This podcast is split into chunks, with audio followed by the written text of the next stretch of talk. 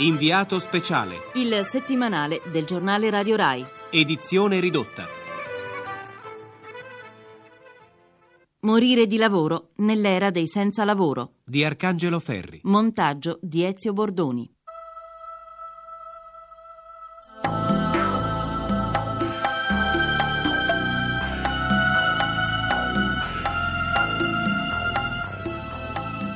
Un elettricista è morto precipitando da un ballatoio al quarto piano di un vecchio stabile della Torino Popolare. La vittima non portava il casco e non era legata a corda e non ci sono testimoni del fatto. L'uomo respirava ancora quando è stato raccolto dai barellieri del 118. Travolti da una frana mentre lavoravano in un canale profondo 7 metri. Così hanno perso la vita tre operai in un cantiere in provincia di Lecce. Erano tutti impegnati nella costruzione di un tronco della rete idrica quando una parete Un operaio impegnato in lavori di manutenzione dell'autostrada A14 è morto travolto da un camion. L'incidente è avvenuto Sciagura in un cantiere ferroviario della Circumvesuviana, la linea che collega Napoli con alcuni paesi dell'Interland e della penisola sorrentina. Un muro si è sbriciolato al passaggio di un treno provocando la morte di tre Stava allestendo la tettoia di un capannone, ha perso l'equilibrio ed è morto dopo essere precipitato da un'altezza di 20 metri. La tragedia è avvenuta nei pressi di Brescia.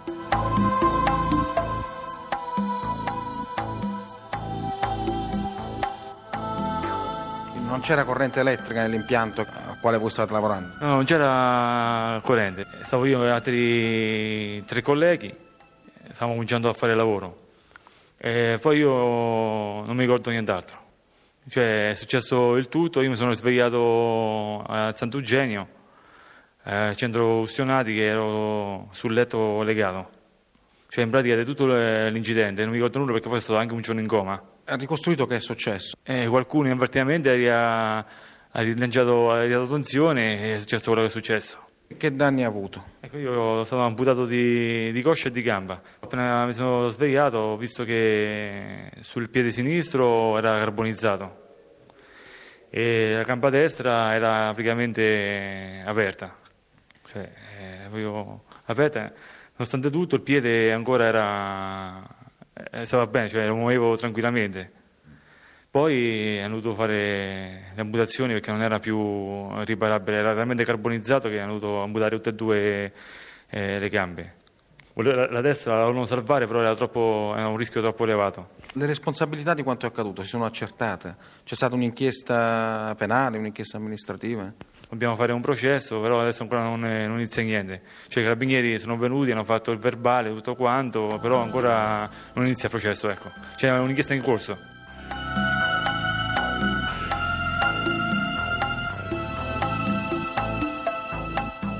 Alberto Salvatori, 38 anni, elettricista, è una delle tante vittime delle migliaia di incidenti sul lavoro che si verificano ogni anno in Italia. Si ritiene un miracolato ad essere sopravvissuto e forse non ha tutti i torti, considerato che negli ultimi dieci anni nel settore dell'infortunistica si sono registrate oltre 10.000 morti. Una strage senza fine, una situazione che vede l'Italia detenere un triste primato europeo, come spiega Roberto Urbani, direttore generale dell'INAIL, l'Istituto Nazionale di Assicurazione contro gli infortuni sul lavoro. È un quadro direi drammatico perché l'INAIL riceve ogni anno circa un milione di denunce di infortuni sul lavoro e eh, sono ancora 1200 morti all'anno, una cifra questa che non tende ad abbassare da circa tre anni. Le consideri che ogni giorno tre persone perdono la vita per un infortunio sul lavoro ed un'altra persona rimane completamente invalida sempre per un infortunio sul lavoro. Rispetto agli altri paesi europei qual è la situazione? molto pesante per noi assolutamente negativa, nel senso che noi abbiamo gli stessi assicurati della Francia e abbiamo il doppio dei morti rispetto ai colleghi francesi.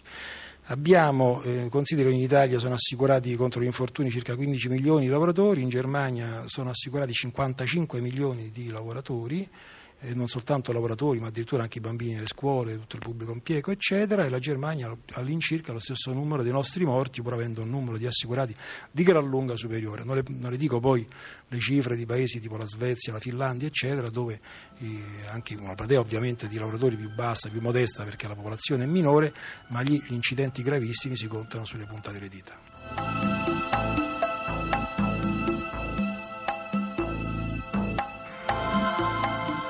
Mentre stavo lavorando mi sono avvicinato al datore di lavoro che era addetto alla macchina per chiedere cosa, cos'altro dovevo fare. In quel momento gli è, gli è squillato il telefonino e lui si è, è distratto un attimo a rispondere. E quindi io mi sono abbassato, mi sono chinato per raccogliere del, delle rimanenze di plastica che erano, che erano a terra. Quindi in quel momento ho visto che lo stampo si è aperto e ho infilato la mano dove non la dovevo infilare e quindi lo stampo si è subito richiuso e non mi sono accorto di tutto questo e mi è rimasta la, mano impigliata dentro.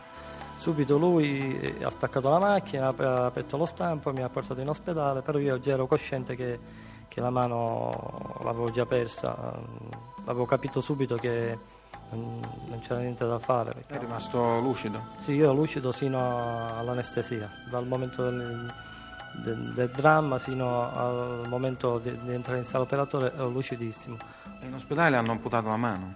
Sì, sì, purtroppo non c'era niente da fare. Io ho detto che io ero cosciente, che sapevo che, che la mano l'avrei persa. Salvatore Cangemi, 41 anni, è un altro nome iscritto nel tragico elenco delle vittime di incidenti sul lavoro. Lui riuscirà a tornare ad una vita praticamente normale. Subito dopo l'infortunio si è rivolto al centro protesi INAIL di Budrio, vicino Bologna, una struttura pubblica specializzata all'avanguardia nel settore. Io in quattro mesi già ho la protesi, già eh, la muovo abbastanza bene. Ecco, come si trova? Ma le dirò, in primo tempo ero un po', un po scettico onestamente perché sa, entrare qui e vedere tutte queste persone con, con i propri handicap, quindi uno si sente un po' giù.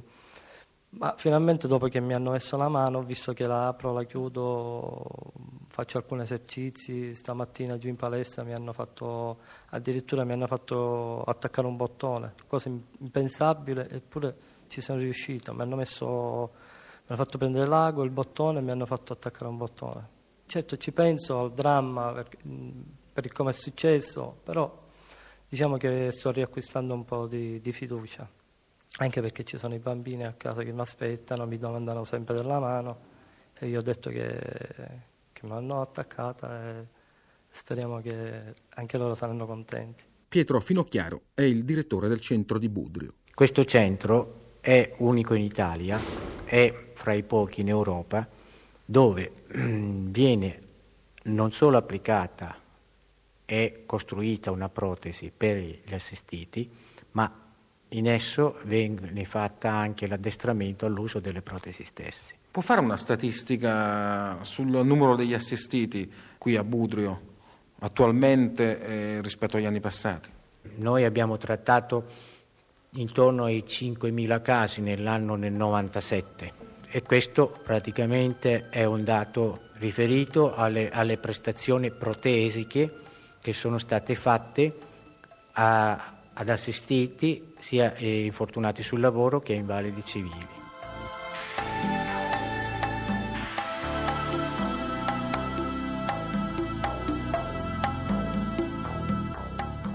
Ma quando può avvenire il reinserimento degli infortunati nel mondo del lavoro è un percorso difficile e pieno di ostacoli. È vero che c'è una legge che impone a enti e aziende l'assunzione di una quota di invalidi, ma spesso la norma è elusa attraverso vari cavilli. E poi ci sono storie come questa. La signora al nostro microfono perse l'uso del braccio in seguito alla caduta da una scala nella ditta presso la quale lavorava. Licenziata dopo l'incidente, questo è quanto gli è accaduto.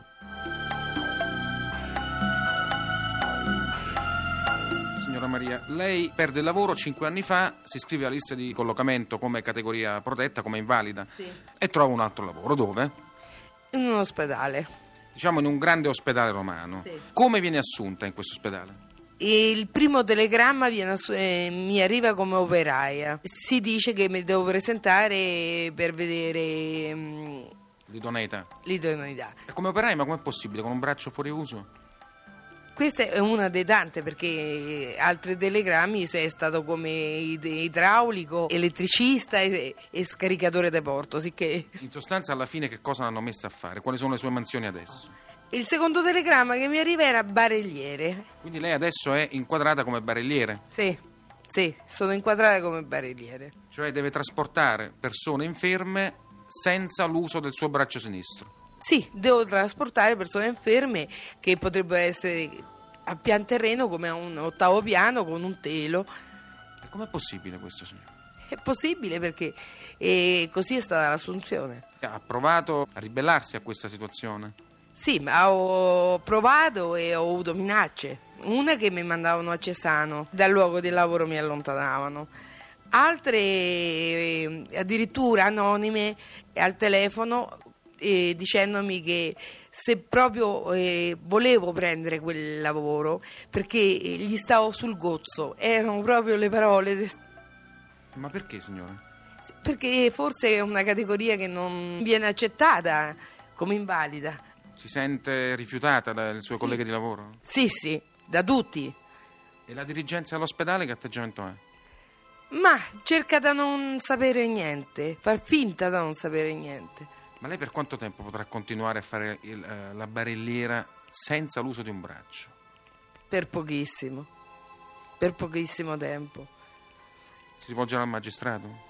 Un domani sì. Pietro Mercandelli, presidente dell'Associazione Nazionale eh, Mutilati ed Invalidi eh, sul Lavoro. La storia che abbiamo appena ascoltato, la storia di Maria, è una storia drammatica.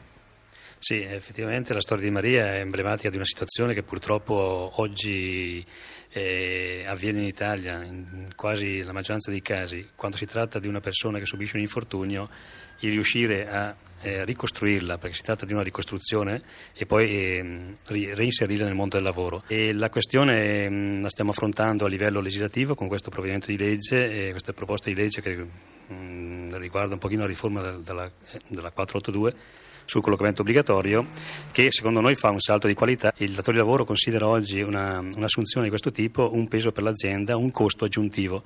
Invece noi sosteniamo che se una persona che tra l'altro ha tutto il diritto e, e- e- di, di rientrare nel mondo del lavoro per avere una pari dignità con le altre persone, perché senza un posto di lavoro una persona è allo sbando, non ha un punto di riferimento, quindi deve essere messa in condizione di aspettare la propria dignità di persona proprio perché deve essere ricostruita e reinserita a tutti gli effetti nel mondo del lavoro e nel mondo della società e quindi anche in una, una vita di relazione. Una nuova legge per il reinserimento degli invalidi sul lavoro, quindi, ma forse, almeno per quello che riguarda la prevenzione, non c'è un problema di carenza normativa. Anzi, ascoltiamo ancora Urbani, direttore dell'INAIL. Direi che di normativa ne abbiamo a sufficienza, anzi in abbondanza, mai come negli ultimi anni abbiamo avuto una vivacità normativa anche, anche raccogliendo una serie di direttive europee. Quindi quello che manca è innanzitutto una eh, cultura della prevenzione. Questo sia mancato, c'è una mancanza di informazione presso i lavoratori e una mancanza di cultura da parte dei datori di lavoro su questo, su questo versante.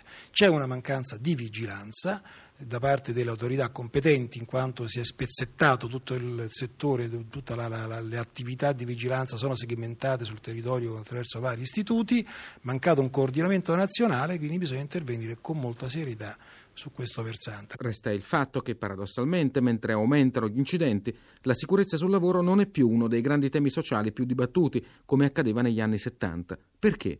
Risponde Luisa Benedettini, responsabile dell'ufficio sicurezza sul lavoro della CGL. Veramente eh, se ne dovrebbe parlare perché, come leggiamo tutti quanti dai giornali, non passa giorno che o un incidente ferroviario o un morte su un cantiere, lo stillicidio continua. È verissimo che non c'è una campagna contro la nocività come quella degli anni 70. Però ci stanno tantissimi lavoratori in prima linea che si stanno proprio battendo per riprendere una lotta contro condizioni di lavoro indecenti in questo periodo. Non crede che ci sia anche un deficit di rappresentatività del sindacato in questo settore? No, eh, noi abbiamo in questi ultimi due anni eletto qualcosa come un 50.000 rappresentanti alla sicurezza nei posti di lavoro che prima non c'erano. C'è un'accusa per me da fare che è un po' penosa perché sono una confederazione nazionale. Abbiamo tante persone sul fronte e pochi generali che capiscono qual è la battaglia da fare. Secondo le ultime statistiche, in Italia nel 1996 sono stati denunciati 981.000 incidenti sul lavoro, di cui 800.000 nell'industria e nel terziario e il resto nell'agricoltura. Nel periodo 1985-1996 15.500 persone hanno perso la vita sul luogo di lavoro.